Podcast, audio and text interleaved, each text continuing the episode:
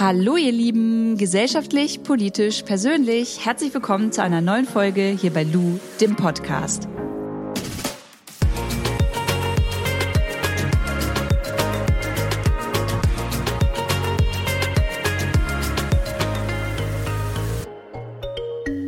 Kurze Werbung, bevor es losgeht. Ich bin gerade, hört ihr das? Ich stehe gerade in der Küche und habe das erste Mal in meinem Leben Hafermilch selbst gemacht mit Haferflocken von Coro. Coro, die, die mir schon hier länger folgen äh, im Podcast und zuhören, kennt ihr vielleicht schon. Das ist ein Online-Shop, in dem ihr ganz, ganz viele unterschiedliche Lebensmittel in Großverpackungen bekommt. Von Nüssen über Nudeln, äh, Kakaonips bis hin zu Haferflocken. Und wenn ihr da mal bestellen wollt, dann könnt ihr das mit dem Code Luisa Coro tun und bekommt fünf Prozent auf eure Bestellung. Den Link zu der Seite, zu dem Online-Shop, findet ihr in den Show Notes. Und jetzt geht's los mit der Podcast-Folge. Kurze Triggerwarnung. In dieser heutigen Folge sprechen wir über das eigene Körpergewicht. Wir sprechen über ein gestörtes Verhältnis zum Essen. Und wir sprechen auch darüber, wie es ist, wenn man zu viel Sport macht, weil man, ja, sich mit anderen Menschen vergleicht. Meine heutige Interviewpartnerin ist nämlich Sophia Thiel. Einige von euch kennen sie vielleicht als Fitnessbloggerin, Bodybuilderin oder YouTuberin. Ich kenne Sophia Thiel von den Fibos, auf denen wir damals beide immer an irgendwelchen Ständen standen und Fotos mit unseren FollowerInnen gemacht haben, denn ich war damals ja auch Fitnessbloggerin. Und wir haben gemeinsam an der Doku-Soap Fitness Diaries teilgenommen, in denen unter anderem wir beide unseren Fitnessalltag geteilt haben und äh, diese Soap wurde dann im Fernsehen ausgestrahlt. Und ich weiß, dass es Sophia so ging, wie es mir erging, ähm, bevor ich mit dem Fitnessthema aufgehört habe. Denn auch ich hatte ein gestörtes Verhältnis zum Essen. Ich habe mich zu sehr unter Druck gesetzt. Ich wollte immer noch schlanker, ähm, noch muskulöser werden, ähm, weil dann noch mehr Aufmerksamkeit, noch mehr Jobs reingekommen sind. Und genau so erging es Sophia auch. Und Darüber möchte ich heute mit dir sprechen, denn sie ist die letzten Jahre ein bisschen abgetaucht, um zu sich selbst zu finden, um zu verstehen, ähm, was dieser ganze Fitnessdruck und diese Fitnessbranche eigentlich mit ihr gemacht hat. Und darüber hat sie auch jetzt in ihrem Buch Comeback Stronger gesprochen. In dieser Podcast-Folge wird es echt emotional. Ich musste manchmal wirklich richtig schlucken, als ich Sophia zugehört habe. Und ich freue mich einfach riesig, dass sie sich die Zeit genommen hat, um über ihre Geschichte zu erzählen. Denn gerade Dinge wie Therapie und Coachings machen, das sind immer noch Tabuthemen und über die müssen wir mehr sprechen, weil uns sowas hilft, gesund zu bleiben. Also, in diesem Sinne wünsche ich euch viel Spaß mit dieser Podcast-Folge. Sophia, wir kennen uns ja so ein bisschen zumindest über die FIBO und tatsächlich über unser Format damals Fitness Diaries. Kannst du dich mhm. daran noch erinnern? Ja, natürlich. Also ich war ja in beiden dabei. Ich glaube, du warst ja bei der ersten Staffel nur dabei. Mhm. Und ähm, ja, wir haben uns ja nicht so direkt gesehen, weil jeder sozusagen ein Videotagebuch über sein eigenes Leben und sein Fitness-Dasein sozusagen ein bisschen dokumentiert hat. Aber es war schon, war schon cool eigentlich, ja.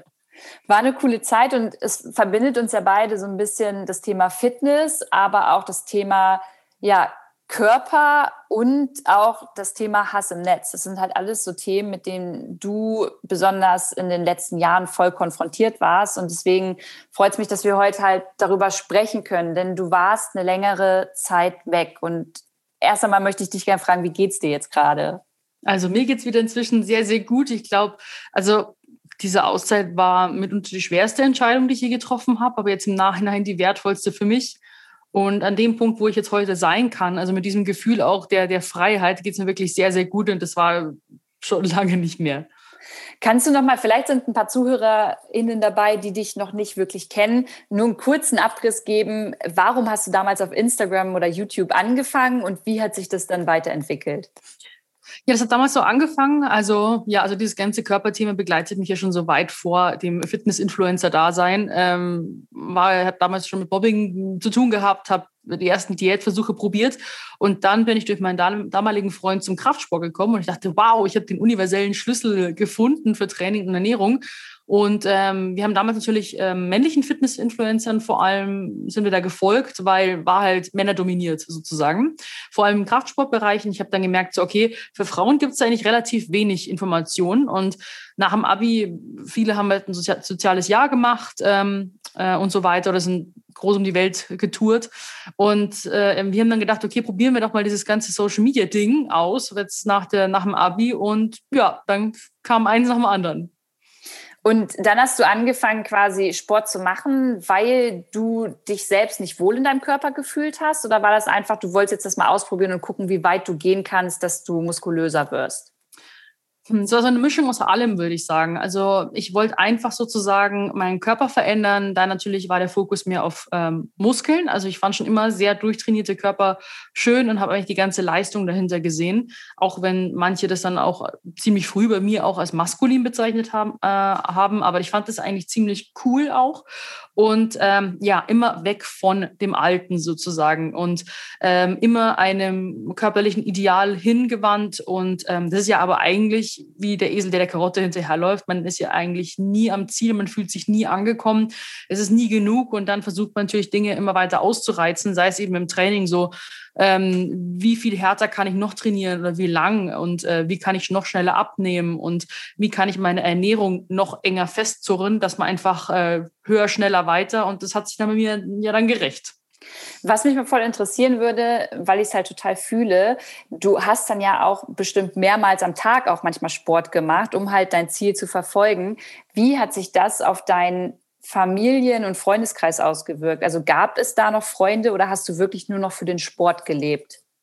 Ja, eigentlich schon. Also es ging dann eigentlich, sobald es dann auch losging, eigentlich mit meinem Fitnessprogramm und dass eben Social Media mein Fulltime-Job geworden ist, da hatte ich eigentlich nur noch sporadisch meine Familie Kontakt über WhatsApp in der Gruppe, weil wir auch dann viel unterwegs waren und Freunde haben sich eigentlich ziemlich dann ja aufgelöst, sage ich mal. Ich hatte damals in der Schule hatte ich Klicken und äh, die haben das Ganze nicht so verstanden, warum ich jetzt nur noch mit der Tupperware rumlaufe und warum ich jeden Tag im Fitnessstudio bin und habe ja quasi dann echt dann für gar nichts mehr Zeit gehabt. Ich glaube, das spreche ich aber auch für jeden Influencer. Man weiß, glaube ich, äh, wie wenig Freizeit man dann irgendwann hat. Und ähm, man freut sich, glaube ich, aber, wenn man den Tag ausschlafen kann und sonst irgendwie nur ja nichts tut.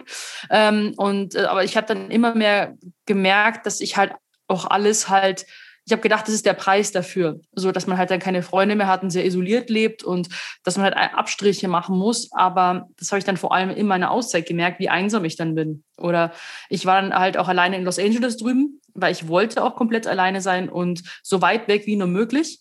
Das war so ein richtiges Bedürfnis, dass ich mich äh, ja verstecke und flüchte. Und da habe ich gemerkt, da, da kam erstmal so die erste, das erste Mal richtige Einsamkeit, weil man hatte sonst immer irgendwelche Bezugspersonen um sich rum.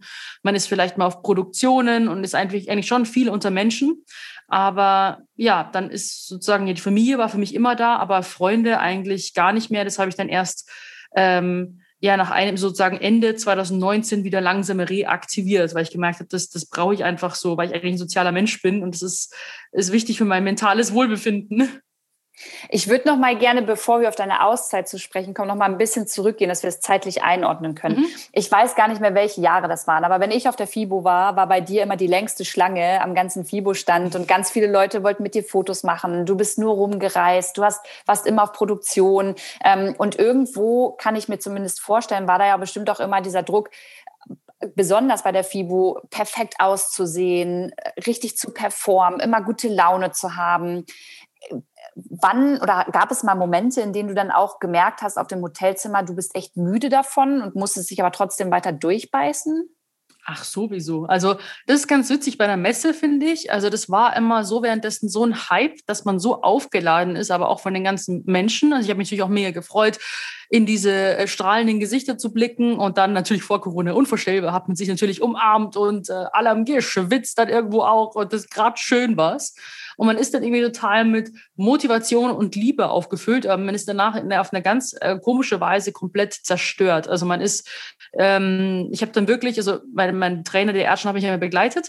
Wir haben eine Woche gebraucht, um uns davon zu erholen, körperlich, weil wir gemerkt haben, so, wow, irgendwie alles schmerzt, der Kopf tut weh und man ist wie, wie ausgesaugt ausgelaugt. Also ich glaube, wahrscheinlich kennst du das auch, wenn du jetzt irgendwie unter vielen Menschen bist oder wenn man jetzt zum Beispiel ähm, ja auf der Bühne redet beispielsweise. Das ist so eine ganz andere, man ist so angeschalten und man ist, oder man den ganzen Tag Videos dreht, das ist eine ganz andere Form von ausgelaugt sein.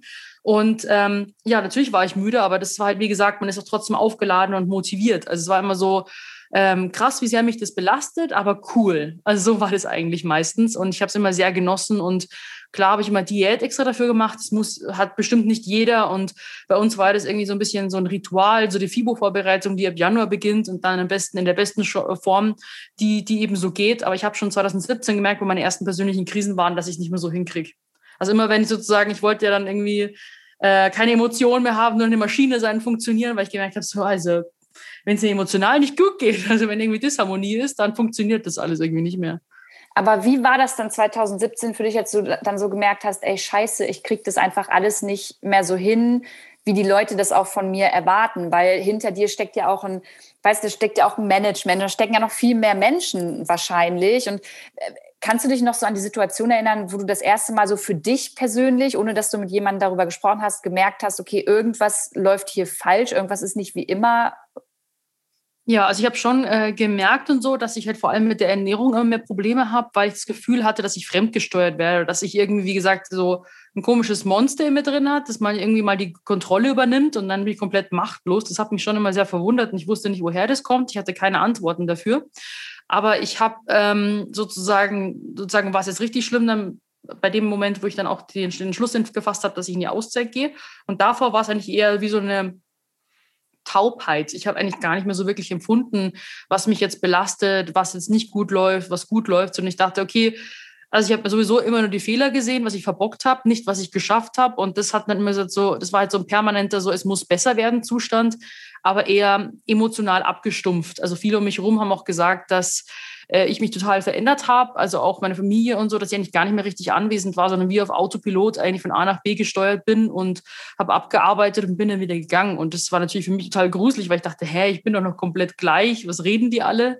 Aber ich war halt so versteift und fokussiert und mein Alltag war halt so ähm, durchstrukturiert und auch routiniert, dass ich ähm, ja halt mich da einfach so, dass ich einfach funktioniert habe, sag ich mal.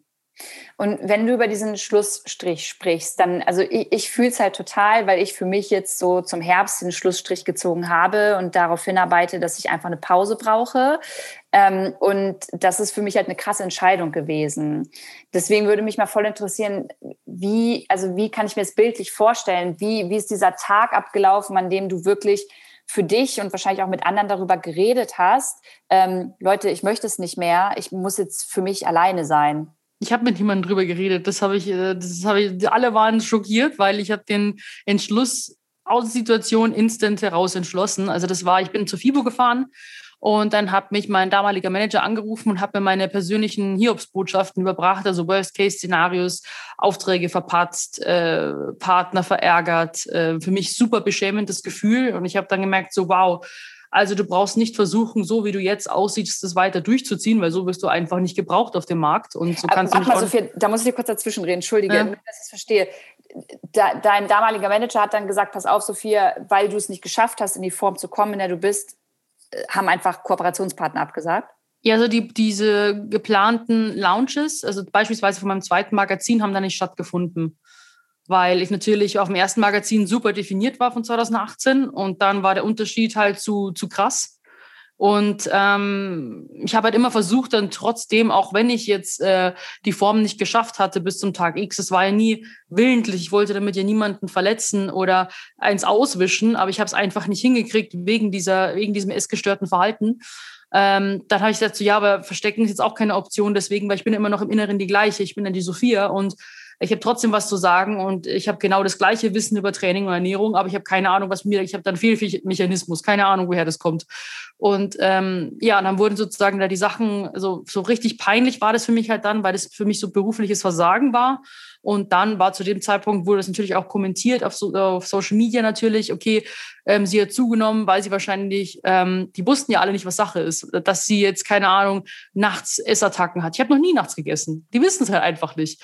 Oder äh, ja, ich hätte aufgehört zu trainieren. Ich habe nie aufgehört zu trainieren, aber ich habe halt nie gesagt, dass ich eine Essstörung habe, weil ich noch nicht bereit dazu war und ich habe mich unglaublich dafür geschämt. Und ähm, ja, dann sozusagen war ähm, war das halt eine ultra peinliche Situation auch in dem Auto und dann bin ich in der Hotellobby in Köln gesessen und dann habe ich in dem Moment also total aufgelöst, ich bin dann irgendwie ungeschminkt mit, mit Hoodie und, und Dutt irgendwie dahin gefahren und habe mich auf diese vier Tage Messe von Donnerstag bis Sonntag halt irgendwie mental vorbereiten wollen und dann sitze ich da eben Mittwochabend und so, ich, ich kann nicht mehr. Also egal wie ich jetzt äh, in Zukunft weitermache, aber so kann und möchte ich nicht mehr weitermachen. Und ich habe zwar keine Antworten, das war ja auch so, stand so im, im, im, im, ja, war so ein Fragezeichen, ob ich halt auch wie jemals wieder dann zurückkomme. Aber wenn ich dafür keine, keine Lösung gefunden hätte, dann hätte ich wahrscheinlich äh, was anderes gemacht.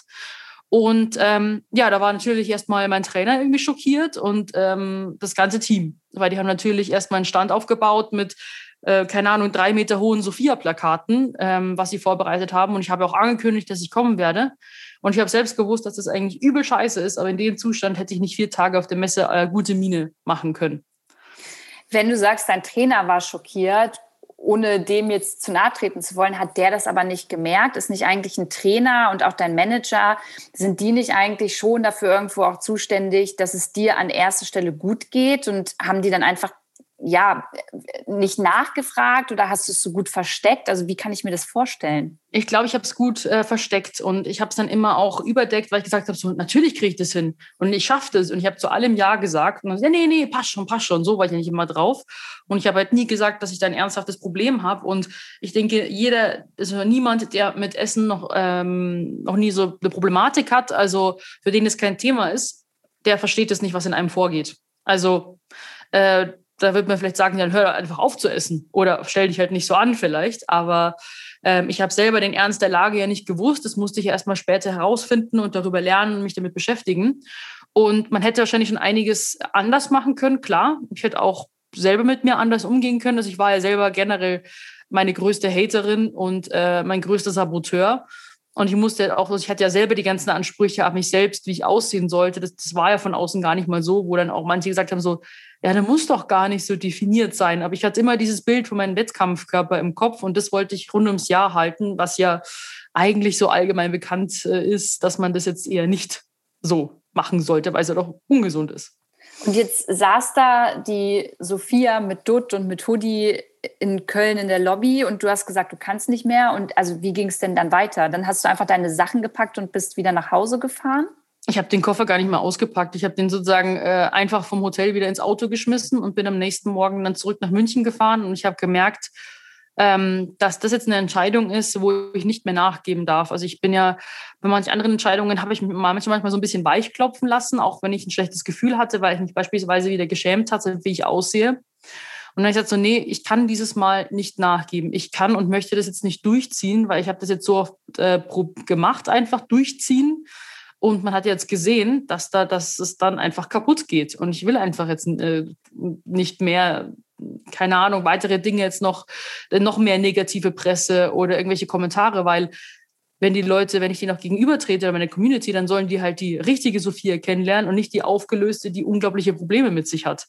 Also ich denke, das kann auch ein Depressivkranker hat jetzt keinen Bock irgendwie auf äh, einen Familienurlaub irgendwie auch und Entertaining, Entertaining zu machen. Ich glaube, dann ist man eher isolierter und reservierter, weil man einfach so mit sich zu kämpfen hat. Und je weiter ich mich dann auch wieder von Köln entfernt habe, nach München gefahren bin, desto besser ging es mir auch dann schon. Ähm, also ich war halt erleichtert, aber dann ging die Scheiße erst richtig los. Was heißt denn, die Scheiße ging dann erst richtig los? Also war so, dass ich ja erstmal so, ich habe mich einfach dann irgendwie, ich habe dann noch einen Termin durchgezogen. Ähm, den, die Duftstars war ich ja. Und ich hatte noch nie mit Paparazzis zu tun. Und genau an diesem, also in diesem Event hat sich, kamen dann zum ersten Mal Paparazzis, die von mir halt einfach ungefragt Bilder gemacht haben und wahrscheinlich die unvorteilhaftesten, die es so überhaupt gibt. Und das war das letzte Bild, mit dem ich dann in die Aussage gegangen bin. Und dann wurde das natürlich äh, breit getreten, wie ich aussehe und äh, verglichen mit anderen Bildern. Dachte ich mir, okay, hm, also einen anderen Abgang hätte ich mir schon gewünscht, aber Mai, was soll's. Ich habe das dann halt einfach hingenommen und dann habe ich ja noch ein Verabschiedungsvideo gemacht, um die Community jetzt nicht einfach so stehen zu lassen, wo ich mich versucht habe, so ein bisschen auszudrücken. Ähm, und dann war ich erstmal lost und habe dann aber relativ schnell dann für den 11. Ticket nach Los Angeles gebucht. also einfach für dich, für dich alleine. Für mich alleine, also ich habe dann ähm, weil alle so gefragt haben, so, was willst du eigentlich? Weil alle so irgendwie so hilflos waren und fragen, sondern ich so, ich will einfach nur komplett alleine so weit weg, wie es nur geht. Und meine Familie auch gleich so, die haben sich nämlich auch gefühlt so, hä, willst du uns nicht irgendwie dabei haben? Es hat aber nichts gegen sie bedeutet, sondern es war halt wirklich so ein wirklich, so ein innerer Wunsch. Obwohl ich eigentlich ein sehr geselliger Mensch bin, habe ich das total, ich habe das so gefühlt, dass ich gesagt habe, so, nee, einfach komplett alleine, ganz weit weg.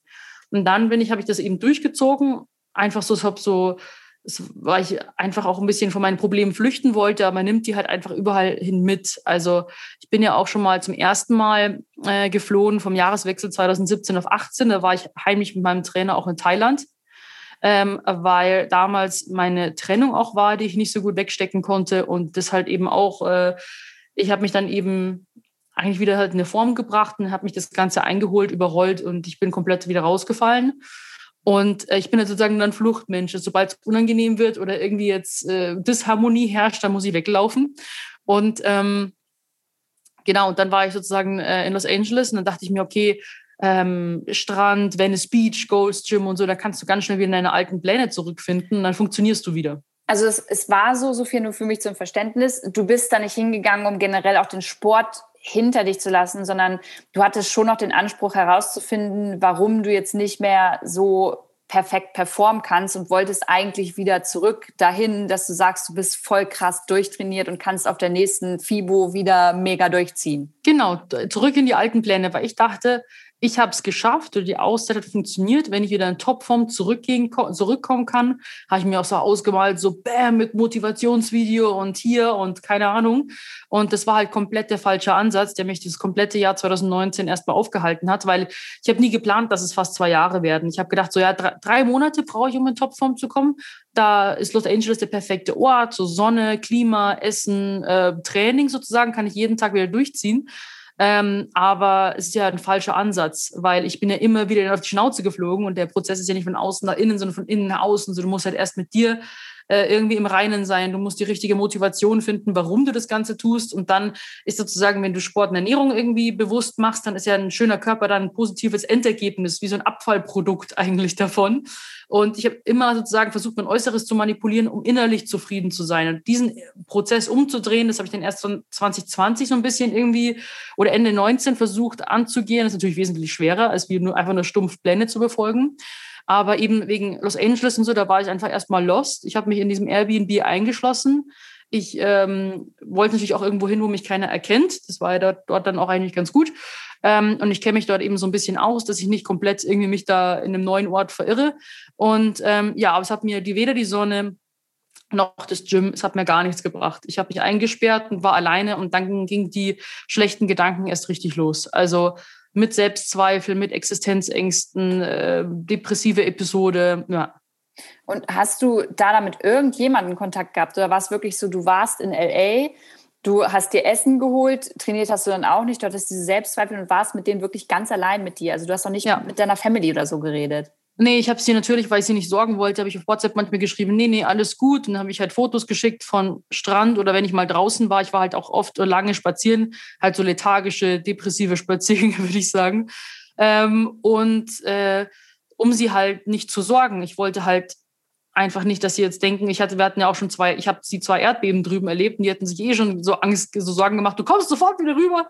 Und äh, ich sagte so, nee, ich bleibe jetzt hier und am liebsten so lang wie es geht. Und ähm, also wenn es keine, wenn es nach drei Monaten wäre ich auch noch länger geblieben. Also ich habe nur Hinflug gebucht, keinen Rückflug. Und ähm, aber es war dann ganz gut, dass es dann wieder vorbei war, weil ich habe dann dort wirklich so in den letzten Wochen, da habe ich dann schon Kontakt aufgenommen, weil ich gemerkt habe, so äh, also in dem Mindset, wo ich jetzt gerade drin bin, also in den ersten zwei Monaten, da hatte ich einfach Angst, dass äh, ja ich entweder ja, dass ich mir was antue oder dass ich dann wegen sowas Diabetes bekomme, also dass irgendwas Schlimmes passiert, habe ich dann Angst gehabt. Und dann habe ich dann die Dr. Elizabeth, die ist ja auch in meinem Buch mit drin, eine alte Freundin von 2016, mit der habe ich dann zum ersten Mal wieder Kontakt aufgenommen. Also sie ist eher so in der ja, Motivationscoaching Richtung, aber auch Spiritu Spiritualität. Und ich dachte mir, okay, das war sozusagen der erste Hilfeversuch, um mit jemandem zu reden. Und das war halt dann meine erste, ja, quasi Gesprächstherapie eigentlich, aber auf freundschaftlicher Basis. Und ich habe gemerkt, dass ich eigentlich nichts aus der Vergangenheit irgendwie verarbeitet habe. Ich habe das eigentlich alles so ein bisschen nur unter den Teppich gekehrt.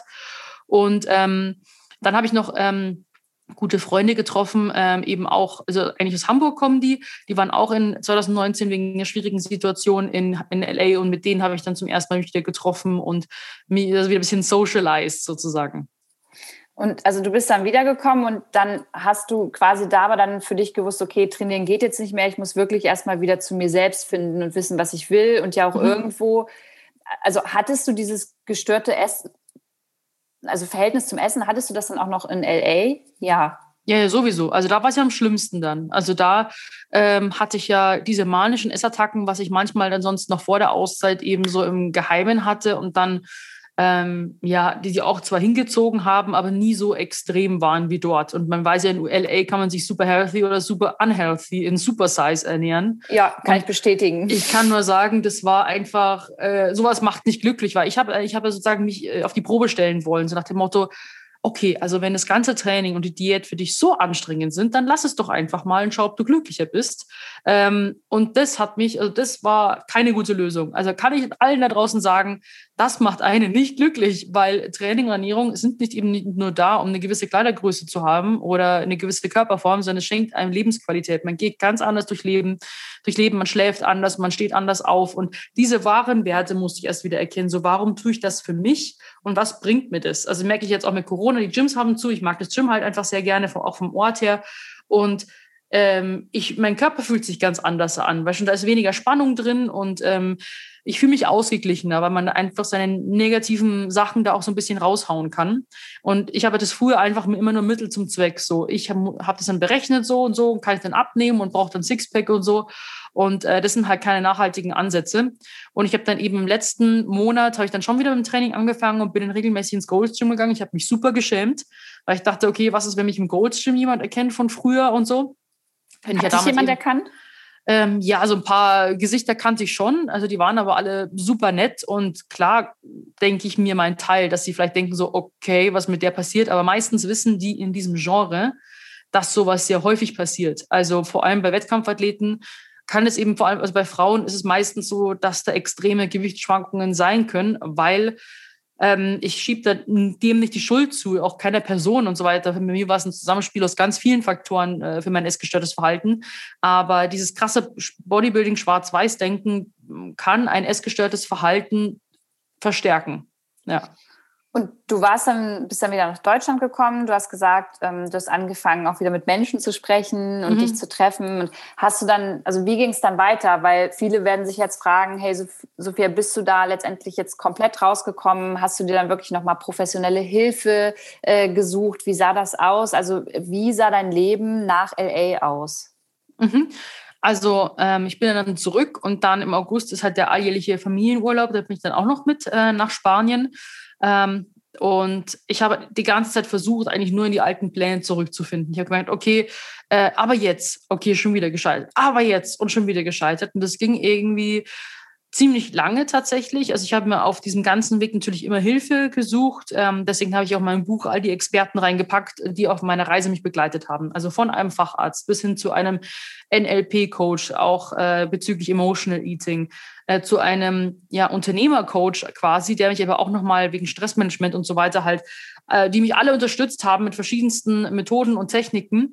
Und ähm, dann habe ich ja Rafa kennengelernt. Und dann habe ich mit ihm auch den alten Schuh wieder angefangen im äh, Januar 2020, weil ich dachte, ah, okay, ähm, bestimmt hat mir nur Liebe gefehlt und halt irgendwie eine Beziehung. Und äh, jetzt klappt es auch wieder. Am Anfang, wie gesagt, äh, keine Essanfälle mehr, weil man ist ja verknallt. Und wir haben dann im Gym angefangen zu trainieren. Und ich habe versucht, ja, jetzt, jetzt kann ich sozusagen die Pläne durchziehen. Und dann, wie, wie immer, also man konnte die Uhr danach stellen, im März bin ich wieder rausgeflogen. Und dann hat er mich auf frischer Tat ertappt ähm, und ich habe ihn voll angelogen und äh, ich wusste nicht mehr, was ich sagen sollte. Und das war für mich wahrscheinlich der peinlichste Moment in meinem ganzen Leben. Und ich dachte, so, und jetzt verlierst du noch jemanden deswegen. Und jetzt machst du noch was kaputt deswegen. Und dann war er natürlich erstmal schockiert, weil er eine Seite von mir gesehen, also kennengelernt hat, die ich vor ihm verstecken wollte eigentlich. Also so eine komplett neue Sophia. Und ähm, dann habe ich gesagt, so du, ich habe keine Ahnung, woher das kommt oder was ich tun soll. Ich habe keine Antworten, aber ich mache jetzt Therapie. Und das war natürlich ähm, auch irgendwo am Anfang ihm zu lieben, ihm zu lieben, weil ich ihm ähm, zeigen wollte, dass ich das nicht will und dass ich daran arbeiten will.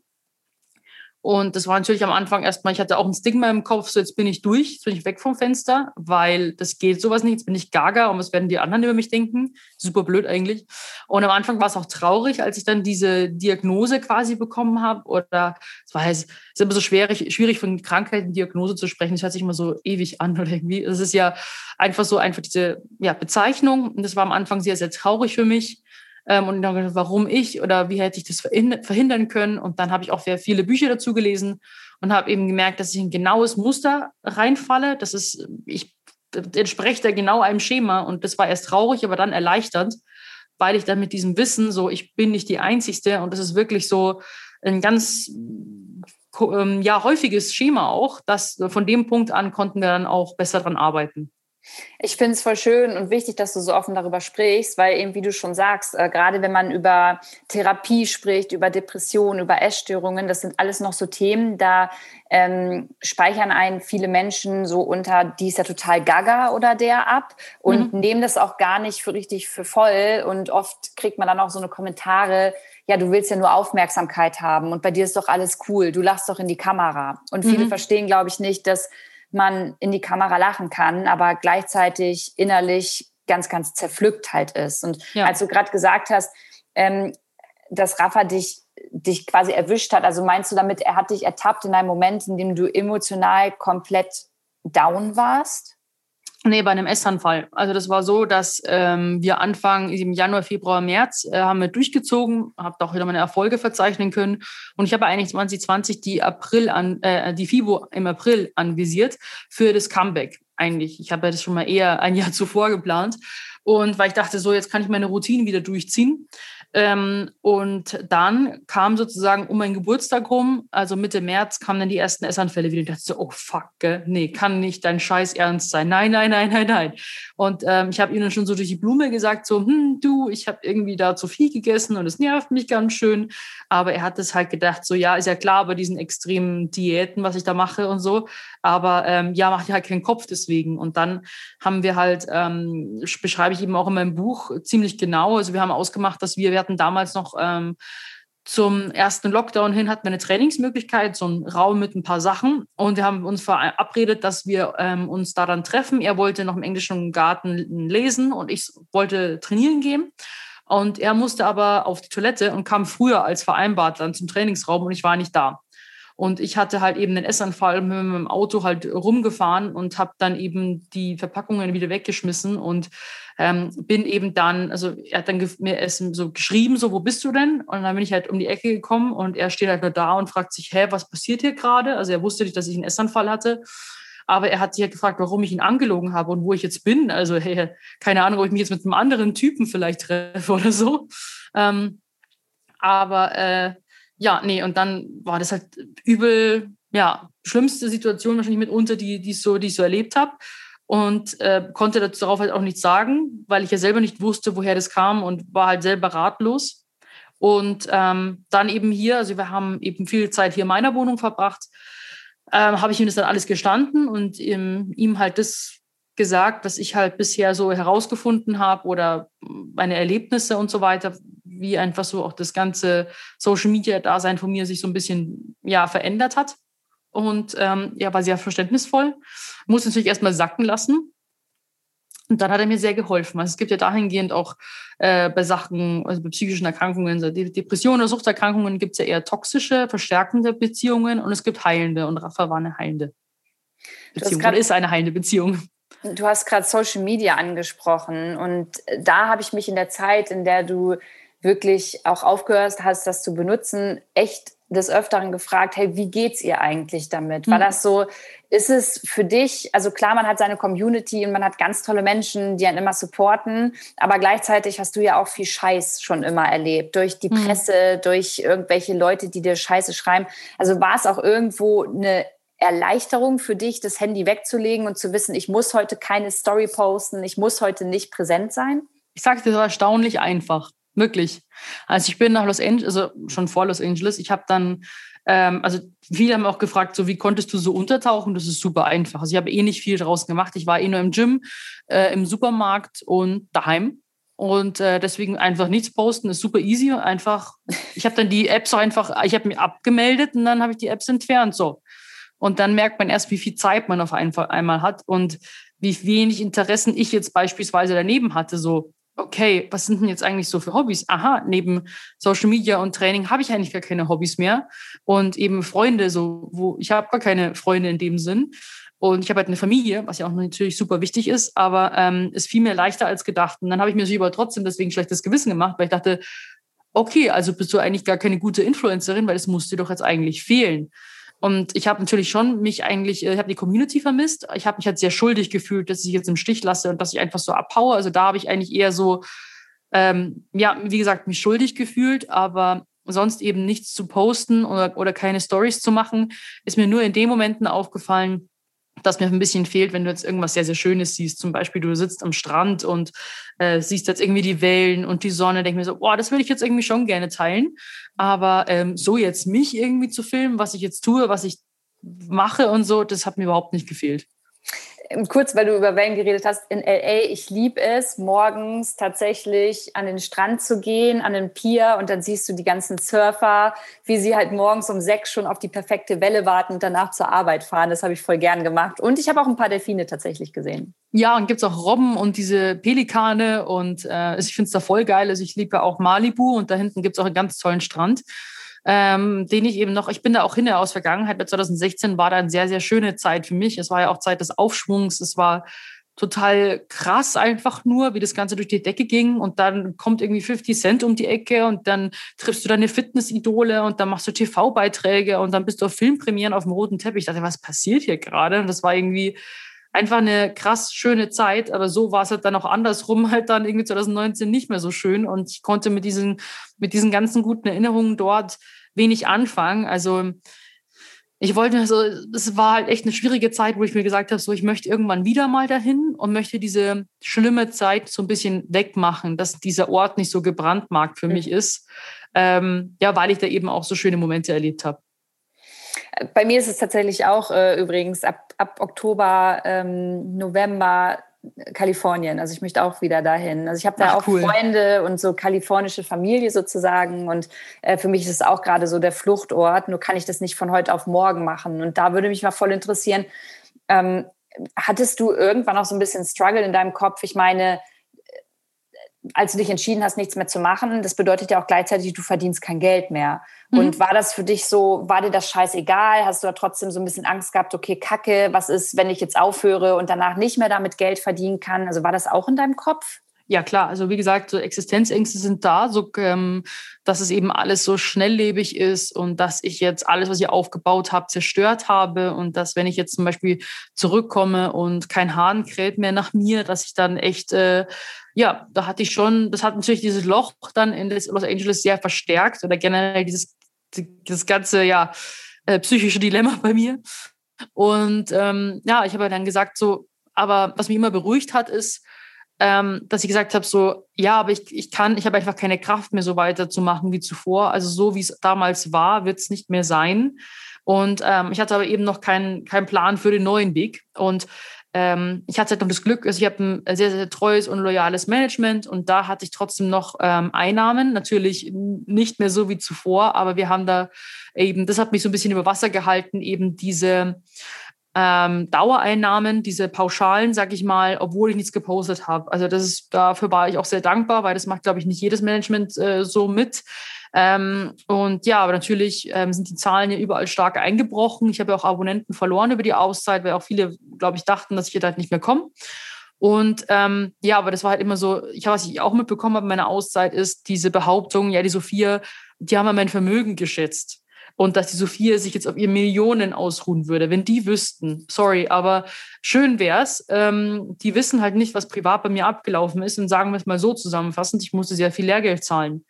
Und ich bin jetzt zum ersten Mal frei und kann jetzt wieder für mich anfangen, für mich reinzuarbeiten. Und das wissen die halt alle nicht. Und man sollte echt irgendwie ein bisschen vorsichtiger sein, aber es ist klar, das kann man nicht verhindern. Ähm, nur, das, nur das so halt, ja. Wenn du sagst die, also meinst du damit auch Seiten wie, und ich erwähne die ganz bewusst, ich finde zum Beispiel die Seite Promiflash sehr problematisch und mhm. äh, finde, sehe da ganz oft, wie, wie prominente Menschen ähm, ja einfach durch Clickbaiting quasi ins schlechte Licht gerückt werden oder da Behauptungen aufgestellt werden, die gar nicht stimmen. Und über dich, nicht nur auf der Seite, generell hat man halt über dich auch viel im Internet gelesen, wo ich dachte, da wird sie safe gar nichts zu gesagt haben, weil sie da gar keinen Bock drauf hat. Warum schreiben die Leute das? Also wie geht's dir damit, wenn, wenn diese Boulevardpresse oft so viel Scheiß schreibt?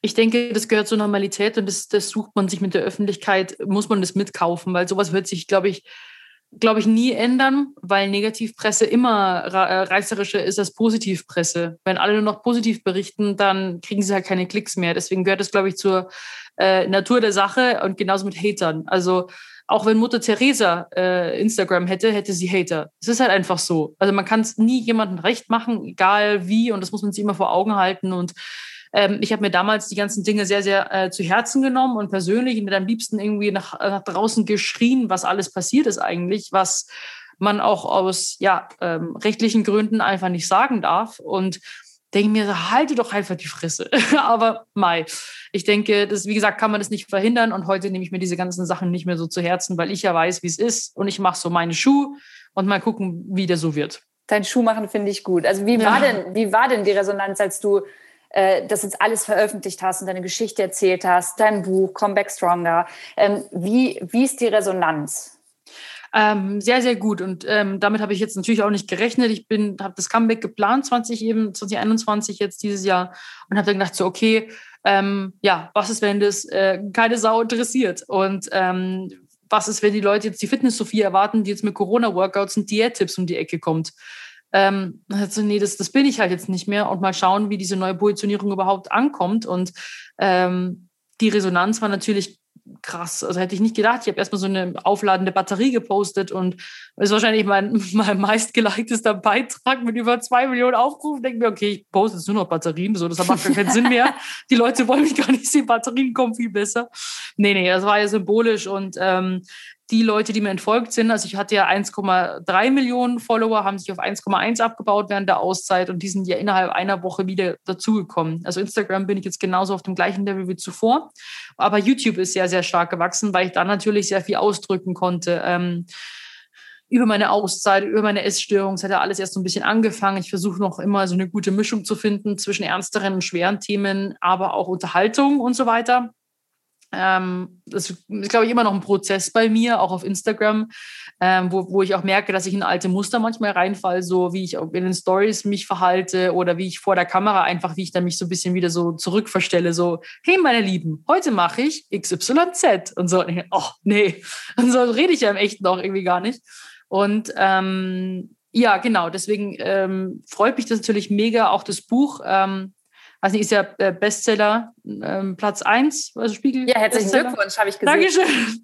Also wie gesagt, das Buch war für mich, für mich nicht da, um jetzt irgendwie, keine Ahnung, ähm, mich zu rechtfertigen oder krass Geld zu verdienen. Ich wollte mich, es war für mich, für mich ein sehr, sehr großer Befreiungsschlag. Also das ist für mich so, dieses ganze Buch war für mich auch wie so eine Art, ähm, ja, also Heilungsprozess, äh, weil ich alles aus der Vogelperspektive betrachten konnte und währenddessen ich geschrieben habe, also ich habe über ein Jahr geschrieben, hatte ich ja auch in dem ganzen Prozess noch ähm, Rückfälle, weil mich manche Stories so sehr ähm, eingeholt haben wieder, dass ich gemerkt habe, boah, krass, und ich allein das zu schreiben, äh, löst in mir was aus. Und es war natürlich nicht immer einfach, aber jetzt ist sozusagen raus. Äh, ich möchte einfach diese Spekulation immer so, so ein bisschen so widerlegen, was jetzt halt wirklich passiert ist und möchte halt einen Anhaltspunkt geben für die, die noch da draußen halt vielleicht in diesem Wahn stecken, in dem ich früher war. Und aber auch für Angehörige, wie man da, bei meinen Eltern war natürlich auch ein großer Teil davon, ähm, auch meines Heilungsprozesses, aber währenddessen wusste keiner, wie man damit umgehen soll.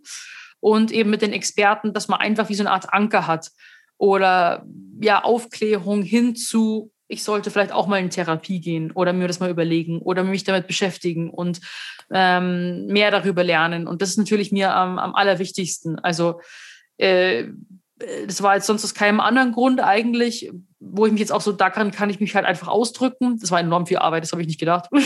Und äh, ja, also das ist, äh, mal schauen, was in Zukunft einfach noch alles kommt. Und wenn du von der Zukunft redest, hast du für dich jetzt noch jemanden professionell an deiner Seite, dass du halt sagst, hey, ähm, ich möchte gerne Therapie weitermachen oder ein Coaching, also dass ich immer mal, wenn ich reden muss, dann auch jemanden habe, mit dem ich reden kann? Ich bin immer noch in, in, in Therapie. Also jetzt ist jetzt genau ein Jahr jetzt. Also ich habe letztes Jahr im Mai meine erste Stunde bei ihr gehabt und ähm, also sie ist super und genau weil ich jetzt wieder online bin, brauche ich sie jetzt mehr denn je. Also während der Auszeit so hatte ich meine sieben Sachen und da konnte ich mich eigentlich um so ein paar Sachen kümmern und jetzt halt mit dieser, es ging ja von 0 auf 100 wieder los, muss ich jetzt mit dieser Stressbelastung, brauche ich sie halt richtig krass, weil sich natürlich das auch auf mein Essverhalten auswirkt. Aber ähm, ich hatte Gott sei Dank seit letztem Jahr August nie wieder diese manischen Essanfälle und das ist eigentlich für mich so die Hauptsache, weil ich habe halt jetzt wieder zu einem normalen Essverhalten äh, zurückgefunden oder heute sind für mich Dinge möglich, die damals unmöglich waren und das freut mich natürlich immer wieder und es ist halt immer, wie gesagt, halt ein Prozess. Man lernt ja damit einfach im Leben umzugehen. Es wird irgendwann leichter und diese Leichtigkeit spüre ich halt schon sehr. Auch wenn ich äh, wie gesagt, auch Tage habe, wo ich mich überesse und dann irgendwie an einem stressigen Tag den ganzen Tag nur Lust auf Schokolade habe. Das ist ja irgendwie auch ein Zeichen, aber denke ich mir, das ist normal so. das ist jetzt nicht nur, weil ich jetzt irgendwie eine Essstörung habe, sondern weil auch andere Bock dann auf Süßigkeiten haben oder mal über den Hunger äh, drüber essen und denke mir so, okay, ähm, beim nächsten Mal können wir es vielleicht besser machen oder so. Also es ist halt, wie gesagt, ein stetiger Prozess, aber da hat sich wirklich schon enorm viel getan. Das ist jetzt ungefragtes Feedback meinerseits. Ich finde es total schön, das halt zu hören von dir, Sophia, weil ich glaube, du bist halt so voll in so einem Prozess drin, wo man sich einfach verändert. Und das ist im Leben so normal, so, solche, solche Situationen und Phasen. Und ich glaube, dass du für ganz viele auf deinem Account sowas wie eine digitale Schwester bist. Und die folgen dir schon ganz, ganz lang. Und selbst wenn du dich entscheidest, in einem Jahr zu sagen, ich möchte Hundesitterin werden, dann und dir das gut tut und dass das ist, was du machen willst und dass deine Veränderung ist, dann werden trotzdem ganz, ganz viele Menschen dich begleiten, weil sie dich als Person halt einfach mögen, schätzen und interessant finden. Und deswegen eigentlich wollte ich dich fragen, hey, wie, wie geht es jetzt weiter bei dir? Aber irgendwie finde ich die Frage auch total unpassend, weil ich glaube, es kommt halt einfach, wie es kommt. Und ich glaube, manchmal muss man sich erstmal finden und mal gucken, wie es jetzt so weiterläuft, ohne sich halt unter Druck zu setzen. Und ich ja, finde deinen Weg, den du jetzt gegangen bist, richtig, richtig schön, offen und ganz, ganz ehrlich. Cool, danke schön, danke für diese lieben Worte. Das freut mich natürlich sehr. Also ich versuche auch weniger zu planen, weil meine, weil mein Leben früher nur aus Plänen bestanden hat. Und ich glaube, dann ist die Frustration geringer, wenn man sich nicht sagt, so ich muss jetzt bis dahin das erreichen. Aber wenn es nicht kommt, dann ja, was da denn? Dann ist man erstmal frustriert. Und wenn man das erstmal auch gar nicht so, ich hatte halt sehr hohe Erwartungen an mich selbst und wenn man auch viele Dinge einfach passieren lässt, aber schon klar mit einem gewissen vielleicht Zielen vor Augen, so Etappenzielen so klein, wo ich sage so, ähm, ich möchte zum Beispiel noch ähm, ein cooleres Essverhalten einfach haben. Ich möchte einfach, wenn keine Ahnung, Corona-Dingsbums mal ein bisschen besser wird, dass ich einfach mal wieder ein bisschen mehr Sport mache, weil ich mich gerade einfach unsportlich fühle.